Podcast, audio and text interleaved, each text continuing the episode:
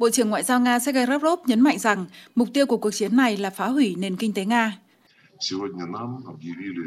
Ngày nay, chúng tôi đã được tuyên bố một cuộc chiến tranh hỗn hợp thực sự, tổng lực. Thuật ngữ này đã được nước Đức của Hitler sử dụng, hiện được nhiều chính trị gia châu Âu dùng khi họ nói về những gì họ muốn làm với Liên bang Nga. Các mục tiêu không hề bị che giấu, chúng được tuyên bố công khai nhằm phá hủy, phá vỡ, tiêu diệt, bóp nghẹt nền kinh tế Nga và cả nước Nga nói chung.